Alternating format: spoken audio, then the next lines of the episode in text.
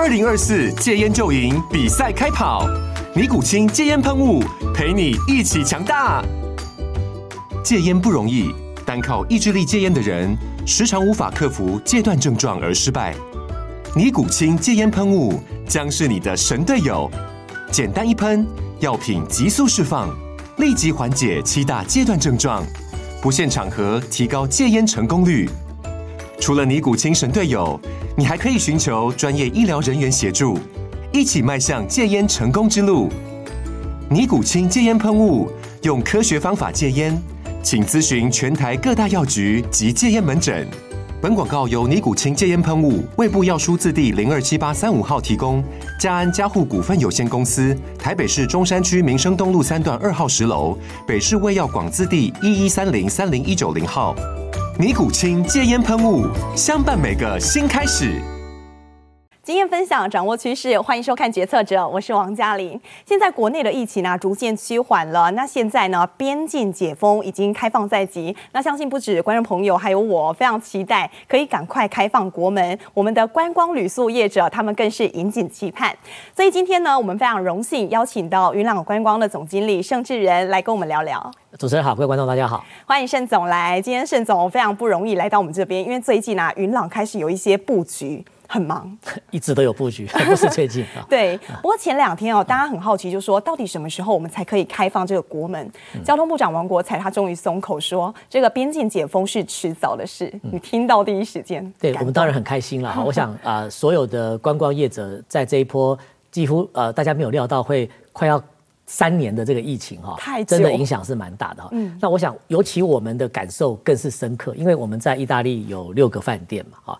那意大利呃，整个被疫情影响的程度又是台湾的很多倍啊，嗯、所以我们得说这这一一路走来哈，真的是很多辛酸了，很多辛酸。那终于呃，意大利最近已经走出这个疫情的影响了哈。哦、那我也很期待看到说呃，台湾呃，如果说在疫情可以好好控制的情况下。也能够早日来开放解封。不过现在他们大概就是两套剧本啦。如果说边境解封的话，有人提到说，哦，是先让外国的游客来，然后再渐渐的让我们国人也可以出国去玩。那第二套剧本是双边都同时的开放。您怎么看这两种方式？我我觉得怎么做，大概最主要的关键因素还是疫情的掌控啊。因为呃，我其实比较担心的还是我看国外的经验哈，很少有一个国家说。这个疫情只有一波上去，一波下来就结束的，嗯、像意大利哦，他们这样上上下下弄了大概三四次，就是他觉得疫情不好的时候，他就呃比较等于说甚至有点封城、类封城的这种做法哈。嗯、那等到疫情好一点，大家就开放，开放完以后，疫情又变得严重啊。嗯、其实我觉得我们虽然我是观光旅游的业者了哈，嗯、我们真的是打从心里面希望赶快开放，可是我还是要看到国外的这些经验，要提醒说。这个开放还是有步调的、审慎的哈，嗯、你不要这样来来回回弄很多次哦，其实对大家反而是更不好。对，不过在边境开放之前呢，啊，有一个好消息，十七号先暖身了，是我们悠游国旅补助开跑。对，其实呃很有感的哈，因为呃一方面大家放暑假哈，因为一方面很多人哈已经早就知道。呃，开始开放的时间是什么时候？在订房上面就做了这样子的规划，因为对很多家庭来讲，哎，这样出去玩哈，其实是有一个很明显的节省，不无小补。对，所以说现在我想台湾各个风景区了哈的那个住房状况都是相当不错的。不过都会区当然就是要等到呃国外的观光有开放才有机会，像台北市的旅馆哈。呃，毕竟大家来台北市玩的那个吸引力哈，还是比较少的。台台北市、新北市要完全恢复的话，还是要等到这个呃国境的开放才有机会了。双北真的可以说是这两年多来最辛苦的，最辛苦的。不过换个角度了哈，说它也是给。国旅的这个新选择了哈，以前你是住台北市的人哈，你大概不会想去住台北嘛的旅馆嘛哈。可是现在很多人，包括主持人刚刚我们在在聊嘛哈，都都有这样子的想法，说，哎，其实疫情下，我用以前不到一半的价格，没错，可能只有三分之一的价格，现在去还有晚餐可以吃哈。因为台北市的旅馆现在都推出一泊二十啊，然后用很低的价格变成来转型做国旅哈。坦白说，这种做法哈，只要一旦国境开放以后哈，就不会再存在了啊。没错，所以说大家也可以趁这个机会说，呃，不管你是不是住台北了哈，也可以利用这个机会来住住台北的五星级酒店哈。这个呃，以很低廉的花费，这个大概是有史以来这所谓的 CP 值最高的一段时间了。像这一次国旅补助啊，在我们云朗观光当中，我们好像还有加码。对对对，我们呃国旅补助一千三，我们也再再加码一千三啊，然后让这个。客人可以在呃这一次使用部分，然后部分在下一次使用。我觉得这种各个呃业者也都有推出一些相关的这种加码措施啊。我我觉得，所以说这样子两边一推哈，所以我刚刚讲说。呃，十七号以后，大家对于这个住房都有很明显的这个感受到有有很大的帮助。嗯哼，那这样看起来，大概啊、呃，这个暑假大概是没问题了。嗯、那如果说下半年还有机会边境解封的话，嗯、那就更好。对，您怎么看下半年哦？整体的就是观光旅宿业的景气？其实还是疫情。好，我觉得疫情的变数还是最大。就像您讲的说，如果真的呃国境顺利解封啊。那其实也不要说一下子全部开放，你只要我们以前一年一千万嘛，对不对哈？一千万可能现在一百万都不到啊，那个落差实在太大，差太多。你如果可以慢慢回到说三百万、五百万、八百万的水准哈，那我觉得大家也不是期待说一下子要回到过去的那样子的的水准啊。对。可是你只要有这个活水不断的进来哈，让大家呃至少在生存上面都不会受到影响，我觉得整个整个旅游业者真的也是引颈期盼这一天的到来了。不过盛总刚刚有提到。一点哦，您说如果说有一天边境解封了，其实这个房价，哎，你恐怕看不到这样的价格。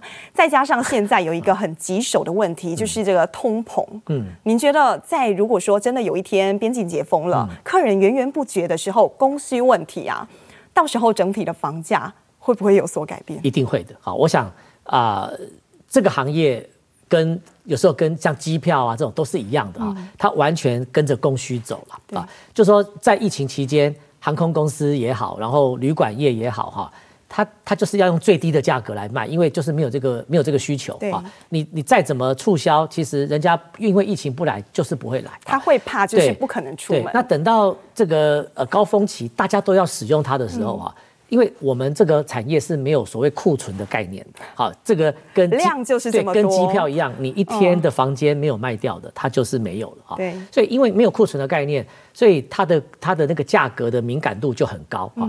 所以呃，你现在呃等到这个回到了以前的这个荣景的时候，其实呃相关旅游的确实是加上通膨的因素，加上薪资调涨的因素等等哈，其实我会预期。这个旅行的代价是会比以前来的高了啊，那我觉得大家也会慢慢转向哈，就是旅行的量哈可能会减少啊，可是我觉得大家不会不去旅行啊，因为真的都闷很久了哈，而且我觉得旅行也也已经成为一个基本需求了，我想大家会觉得说啊。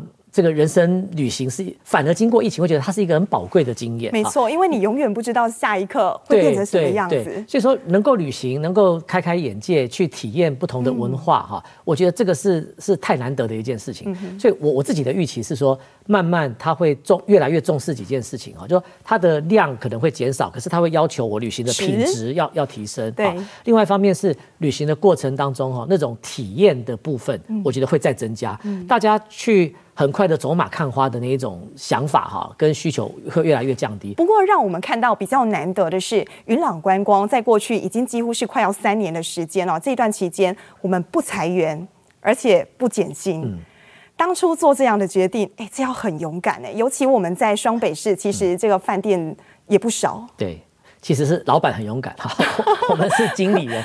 这个我我我很快跟你讲一下当时这个过程哈。其实疫情一来哈。大概过了一两个月以后，我们就发现这个事情不是可能不像 SARS 那样子，短短就会过了哈，让它一波一波这样在国外这样子蔓延哈。那啊、呃，我当然作为一个经理人啊，我的责任就是就做了一个计划给准备给老板看，好说，那他就跟我说这什么东西？他说我就说我我就准备说，万一这个疫情造成持续的影响哈，我们高阶主管怎么去减薪，然后基层同仁怎么呃可能说。一个礼拜不要上那么多天班，因为也没生意嘛，啊，减少一点上班，至少让公司不亏钱。对，就是有一点无薪假的意思了，哈，就是啊、呃，然后看看老板的想法是什么，哈，把把各种一试算的结果给他看啊。他说啊，如果是这个东西，你就不要给我看。他跟我讲了两句话，我到现在我都想到都觉得很感动了啊。呃，那个他就跟我讲说，呃。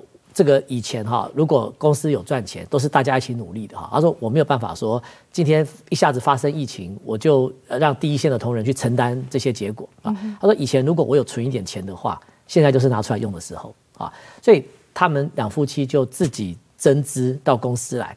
当时他们的判断就是疫情大概影响两年嘛啊，所以他就把两年公司所需要营运的资金哈，他们就增资到公司，就告诉我们说。你们不用担心说公司这两年会呃裁员减薪或者是发生财务的危机，嗯，可是呃你们就好好做你们该做的事情。啊，所以我我说背景背景是这个样子。啊，等于说老板在第一时间就把。就把员工跟公司的这个员工的照顾，跟公司这两年面对发生的各种最最糟的情况设想就准备好了哈。我我觉得我当时当当然看到老板这样子做，我当当真的是很感动了。所以我们大概也是很少数在饭店业里面哈，因为老板这样子的一个一个准备哈，呃呃，我们我们可以说。大家可以不要不太担心金流的情况下，好好的把自己该做的事情去做好的一个一个一个地方了。不过在呃员工他不用担心会没工作，不用担心会被减薪的情况之下，嗯、你要保有这个员工他在疫情期间可能客源已经降到最低的情况下，他还保有一定的战斗力、是韧性，嗯、你得找事情让他做。对，所以我们分两个部分，一个部分啊，我们是。想尽办法做各种各样的专案哈，比方说、呃、用很多创意，比如说我们是台湾第一个想到哈，在很在二零二零年的早早期，我们就想到说，那时候很多一下子要隔离很多人嘛，啊，很多人从国外回来，可是我们没有那么多防疫旅馆啊，我们当时就推出一个叫做把安全留给家人的方案，就是鼓励大家说，你需要隔离的人哈，你回家嘛，啊，那在家里的人哈。你就来住旅馆嘛，我们提供一个很低的价格啊，就是比如你，因为你一出来大概就要连住七天或十十四天啊，在在那个阶段啊，那你住在旅馆，你可以用旅馆的设施，可以去吃早餐什么。那你如果住在需要隔离的那种旅的人哈，他其实是关在房间里面，那个很痛苦啊，你也不能用设施哈，你什么都不能用，而且还防疫旅馆还比较贵啊，所以我想我们这样倒过来，哎，结果那个，因为我们第一个推出这个想法。那当然收到很多媒体的这个报道哈，那一个晚上就卖了四百多个 room night 出去。哇，一个晚上啊就有这么大成效。对对对，所以所以我觉得我们就是一个，就像类似的做法，包括股东会哈，我们提供一些配套跟场地哈，就是我们一直在做各种各样的呃这个因应疫情的这些配套方案哈。所以一方面让同仁不断的有这些新的 idea 跟这个方案可以去做，另外一方面呢，其实。呃，有一段时间，包括像三级警戒期间呐，哈，那个时候你就推方案也没有用了啦，对，因为那个是 你再怎么推，再便宜打到骨折也没用了。那个是已经已经 shut down 了，已经 shut down 了。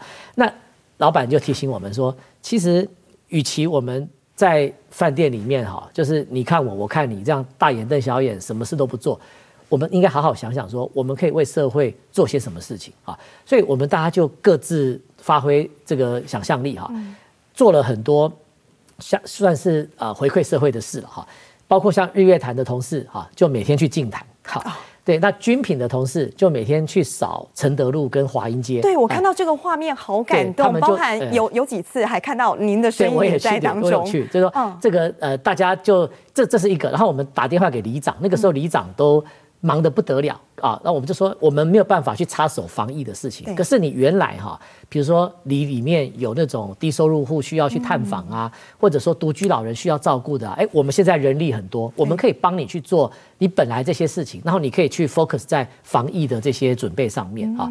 那我们呃的同事，像军品的同事，还去。那个适龄的阳明国小帮他们做了三个月的营养午餐，啊，帮忙做营养午餐，中后塞到那边去，对，那个米其林三星的 那个厨师哈，所以他那个小朋友很可爱啊，要离开前他们还说可不可以不要走，留下来，我们需要你，吃的 吃的很开心啊，所以然后呃他们也做了几千份的卤味包哈，我们去送给呃双北哈呃。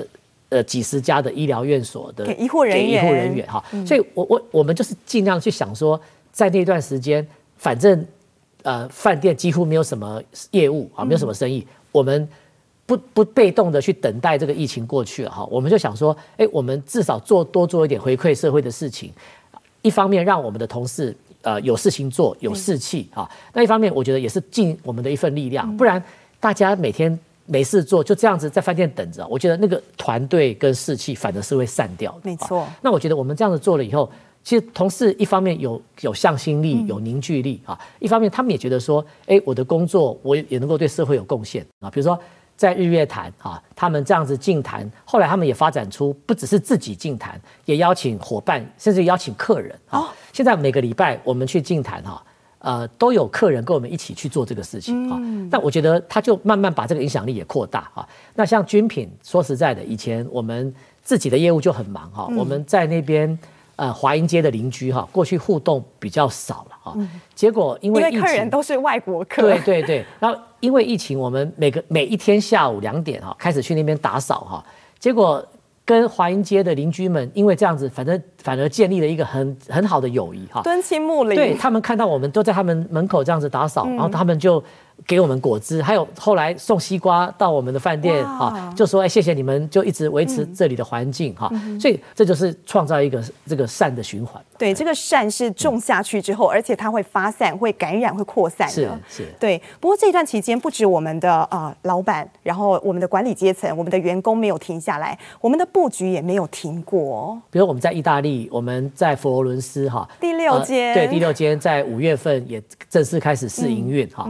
那它就在这个百花大教堂的旁边，哈，呃，就隔一条街，哈，那那个它是一个呃十六世纪的古迹，哈，里面充满了各种各样的故事了，哈，所以呃叫但丁的梦中情人，哈，就是住在这里，在这里长大的，哈，那托斯卡尼的这个呃大公爵也在这里出生，哈，所以我们现在把它修修复成以前那个非常。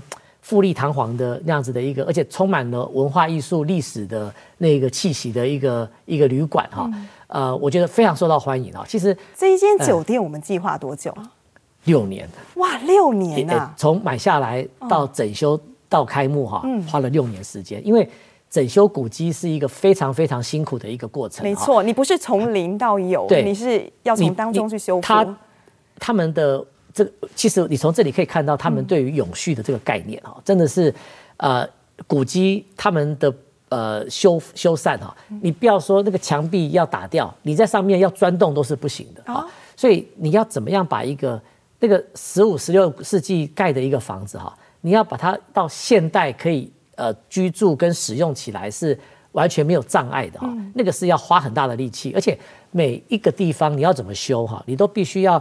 先修一小块，然后通过文化局的检验，他觉得说你的功法跟你的结果是他合可的，他才可以让你继续把它做完啊。所以他们的把关是非常严格的，所有的修缮计划都必须经过他们很严格的审查，而且过程都会来监工啊。嗯、所以呃，为什么？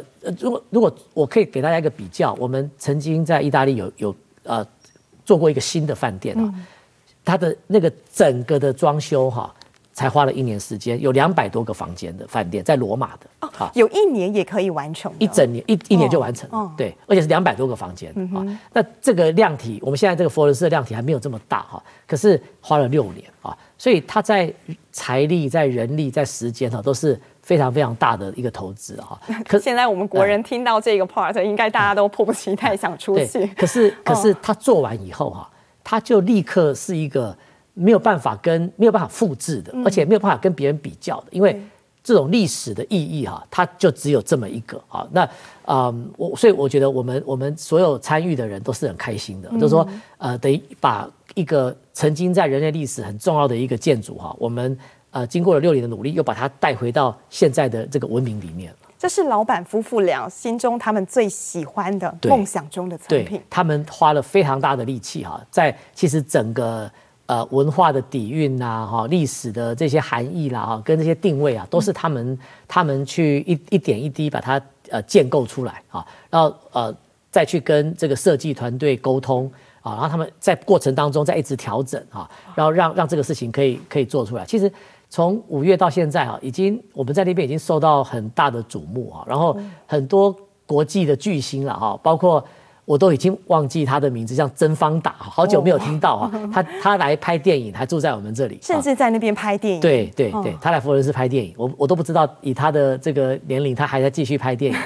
然后卡麦隆·迪亚兹哈，然后那个 Ted Danson 哈，这些人都都来我们这里，好，所以我我觉得，呃，等于是你一个新的饭店才刚刚开幕，就有这么多国际上的这种名人，名人大家都迫不及待要来体验一下。对，所以所以我觉得我们是是呃初步来讲，觉觉得对这个成果还蛮开心的。所以整体现在意大利那边的氛围怎么样？大家对疫情 COVID 已经呃不受影响了。好，我我。大概两，我是两个礼拜前跟同事在开会的时候，我还问了他们一下，说现在疫情的状况怎么样？哈，他回答我三个字，他说 “COVID，what COVID”，就意思就是说，抛诸脑后忘了。对，我们这几个月啊，这个饭店的业绩表现哈，已经回到了二零一九的水准了，就是说比二零一九的同期，等于疫情前的同期还要好的一个一个状况。等于说，在欧洲，他们已经把疫情当成。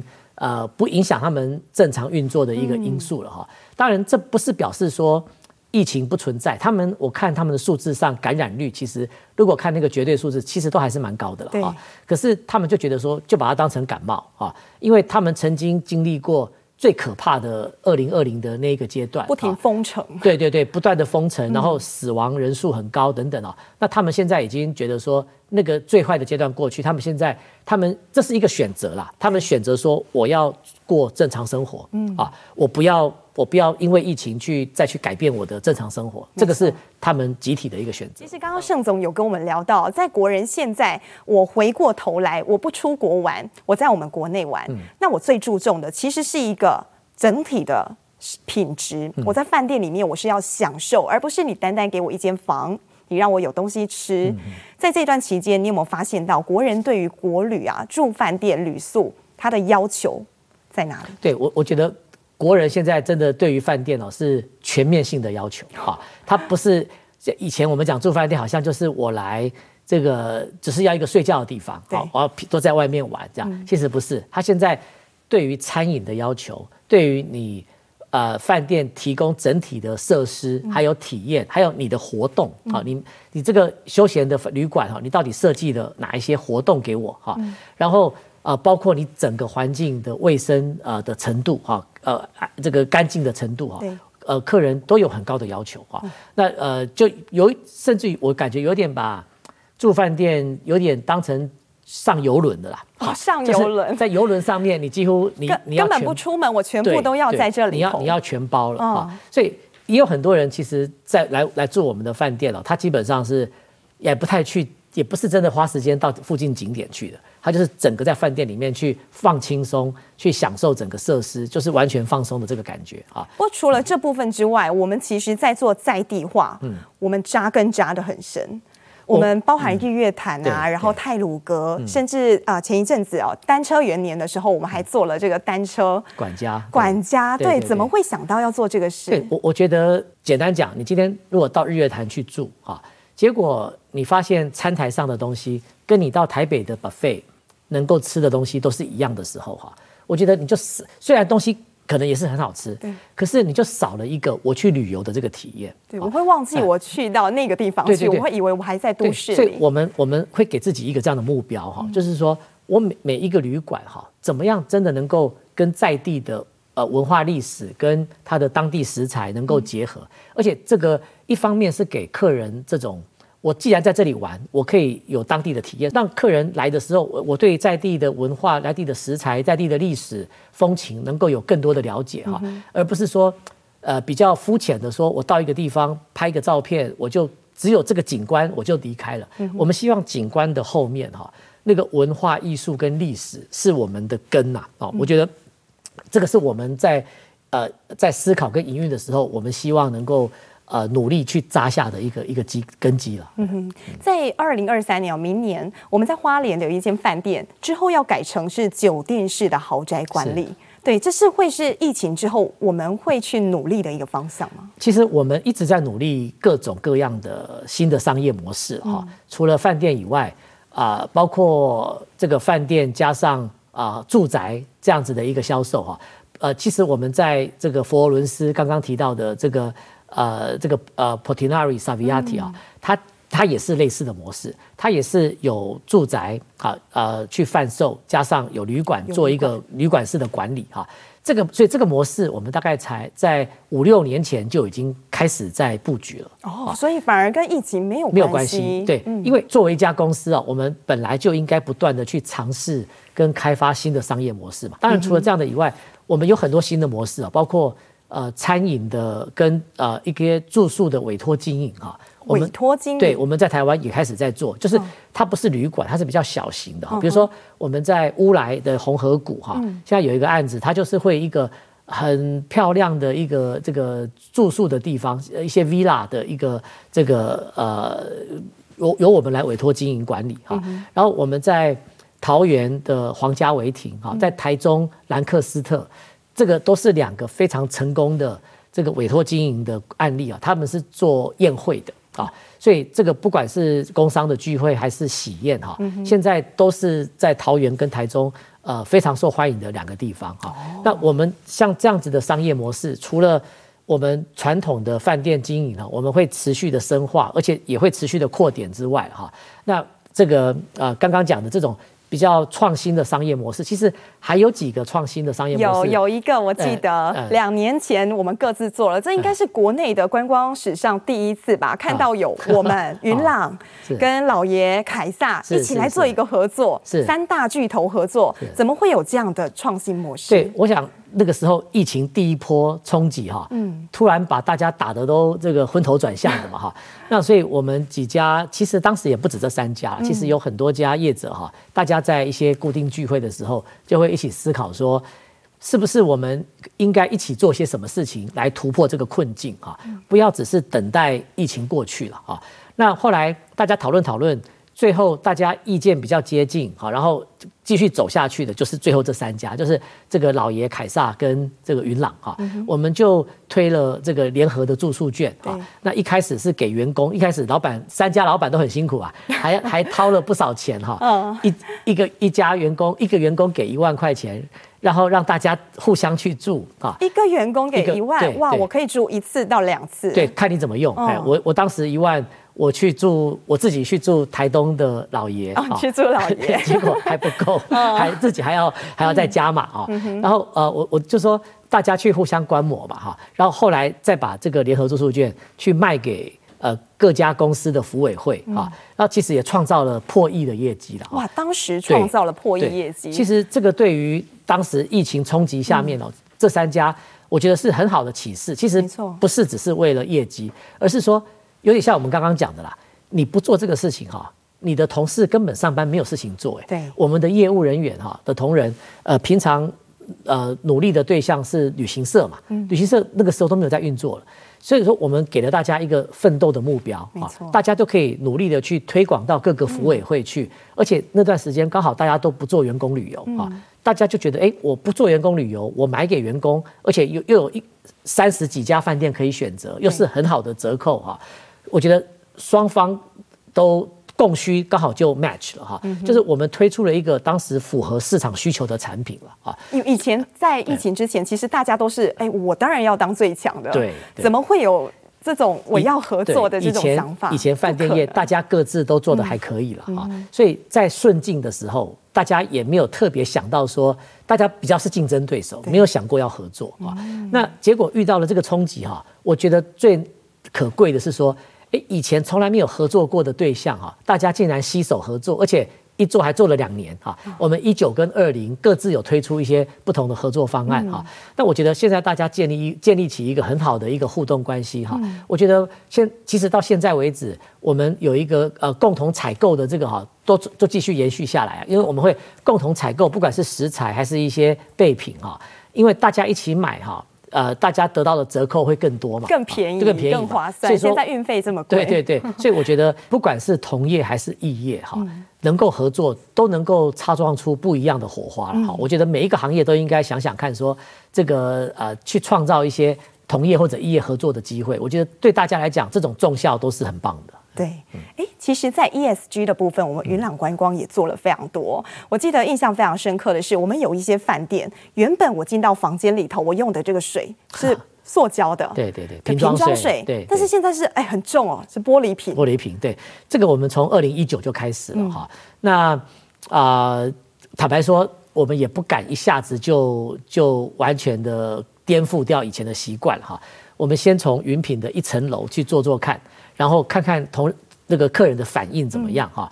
那我们呃这个出发点绝对不是为了省钱哈，因为最省钱的方式其实就是去放这个瓶瓶装水，对，不环保真的最省钱最便宜了哈。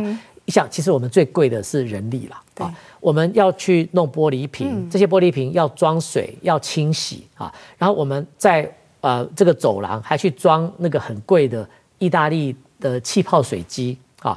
其实这些成本啊都远远高于直接就放瓶装水。没错。那结果我们试完了以后啊，其实客人的反应。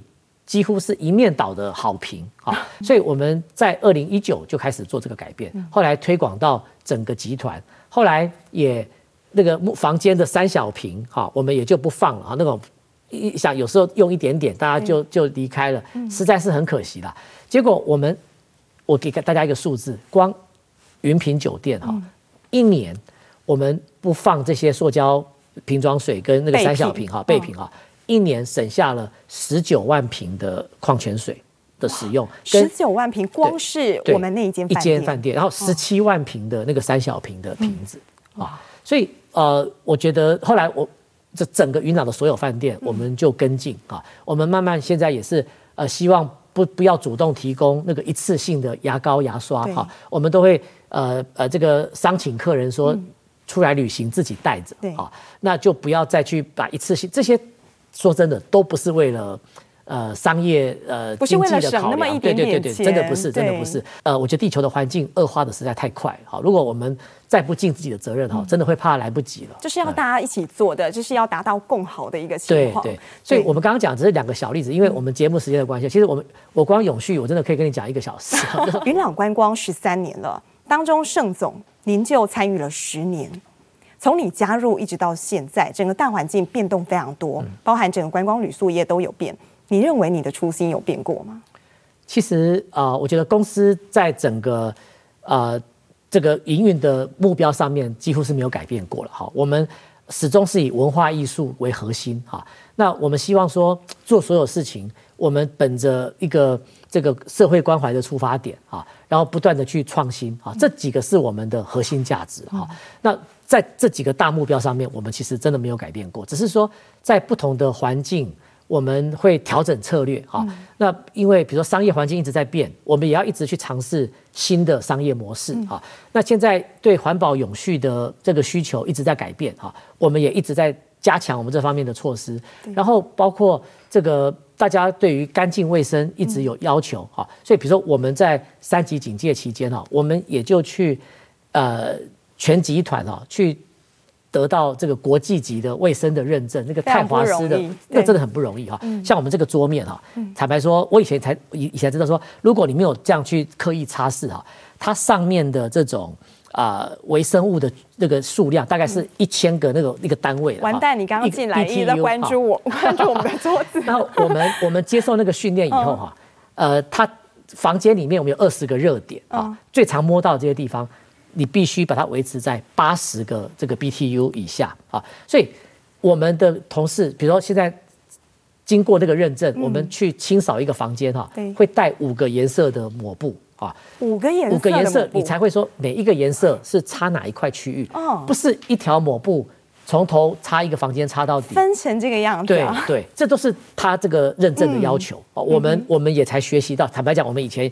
也没有了解到说哦，应该要细到这样子的一个区别哈，所以你现在大家是用五种颜色的抹布去呃做房间的这个呃擦拭跟清理哈，这样子你才达到了他的这个认证的要求，而每半年他就一直回来一直在固定的检查哈，那所以说我觉得这都是我们在虽然说我们的初心没有改变，可是我们在不同的阶段哈，我们会不断的去。呃，改变我们做事的模式跟跟方法哈，希望呃给客人一个难忘的一个一个体验。我们刚刚听盛总分享这么多，其实已经很难看出，哎，大家还记得吗？他早年是学者，然后再转到政界，是再从政界到商界，从事服务业。你觉得对你来说，这这一步的大转换，最大挑战是什么？其实每一个不同的领域哈，做事的方式，然后。呃跟思维还有整个呃环境都完全不一样啊，自己要要能够去调试的啊。你说当老师跟呃在政府做事啊，或者是在企业工作哈，大家对你的 KPI 啊或者评价的方式，呃其实是完全不一样，完全不同。然后然后你你的你的限制跟你所谓的好坏的那个呃指标也是完全不一样哈，所以你自己要想办法去调整哈。那我觉得这个是不一样的地方哈。可是，一样的地方也有啊。其实一样的地方就是说，如果脑袋里面都把它想成说，每一件事情就是一个专案，我自己想办法说，你每一个专案都有一些不同的环境啊。那你怎么在那个环境下把一个专案把它做好？我觉得那个思维就是做事的思维，其实我觉得也有它很相通的地方啊。所以，我我是觉得有相同有不相同啦，就是自己的自己的心态调整啊，跟呃做事方式的调整啊，我觉得是是蛮重要的。在你个性当中，你是很喜欢挑战的，所以你才一步一步。其实没有、欸，没有，没有。我我我觉得我这几次的转换哈，都是蛮被动的，而且是蛮不得已的啊。我。从来都没有想过要离开学校。其实，其实我我我我离开学校到呃这个就进入政界跟进入商界哈，这几次的转变都不是第一个都不是我主动想想做的了哈。那第二个都是就说呃反正就发生了好，发生了以后我就要自己努力的调整自己。其实其实坦白说，我并不是过程没有那么。过程不是那么轻松惬意的。好，今天真的非常感谢盛总哦，百忙之中还来跟我们分享了这么多，也得到很多感动。那我们也祝福云朗观光，不管是在意大利还是在我们国内，都可以发展的非常顺利。谢谢盛总，谢谢。好，决策者，我们下周见。